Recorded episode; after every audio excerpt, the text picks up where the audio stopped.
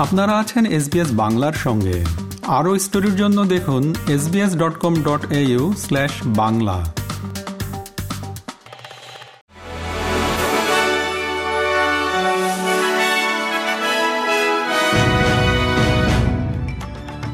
SBS Bangla. আজকের শীর্ষ খবরে সবাইকে আমন্ত্রণ জানাচ্ছি, আমি শিকদার তাহের আহমদ। আজ বৃহস্পতিবার, বিশে জুলাই দু হাজার তেইশ সাল। প্রথমে অস্ট্রেলিয়ার খবর।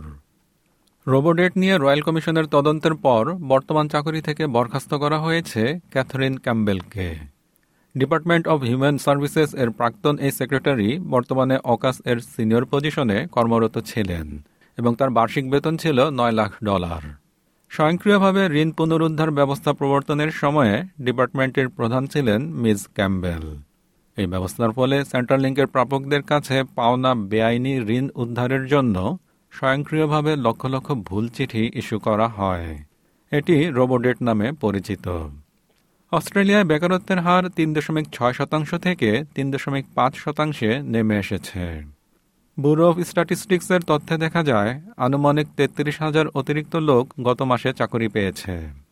প্রায় পনেরো হাজার কর্মসংস্থান সৃষ্টির সাথে অর্থনীতিবিদরা সাধারণভাবে বেকারত্বের হার তিন দশমিক ছয় শতাংশে স্থিতিশীল থাকবে বলে আশা করেছিলেন।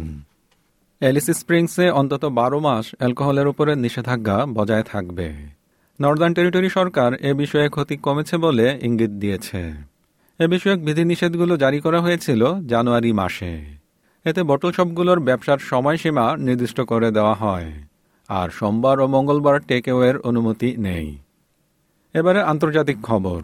নিউজিল্যান্ডের প্রধানমন্ত্রী ক্রিস হিপকিন্স বলেছেন, অকল্যান্ড শহরের কেন্দ্রস্থলে গোলাগুলির ঘটনার পর তাদের জাতীয় নিরাপত্তার ক্ষেত্রে কোনো ঝুঁকি নেই।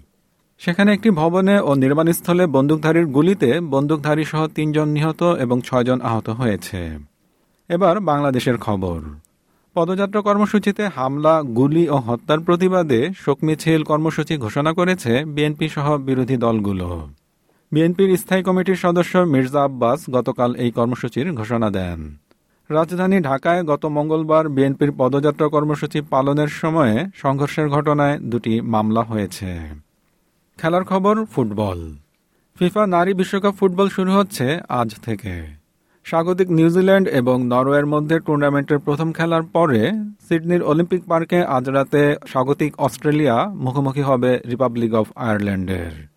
অস্ট্রেলিয়ার স্ট্রাইকার স্যাম কার জয়ী হওয়ার প্রত্যয় ব্যক্ত করেছেন। মেলবোর্নের মার্ভেল স্টেডিয়ামে ফ্রান্সের বিপক্ষে গত শুক্রবারের প্রীতি ম্যাচে দর্শক সংখ্যা ছিল পঞ্চাশ হাজার ছয়শো। আজ তারা দর্শক উপস্থিতির আরেকটি রেকর্ড ভাঙতে যাচ্ছে বলে আশা করা হচ্ছে।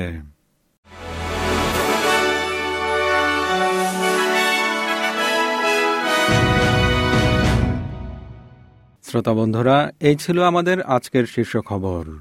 এসবিএস বাংলার প্রতিদিনের সংবাদ নিয়ে আমাদের আরও পডকাস্ট শুনতে ভিজিট করুন SBS dot com dot AU forward slash Bangla. বিদায় নিচ্ছি, আমি শিকদার তাহের আহমদ। ভালো থাকবেন, সুস্থ থাকবেন। আমাদেরকে লাইক দিন শেয়ার করুন, আপনার মতামত দিন। ফেসবুকে ফলো করুন এস বাংলা।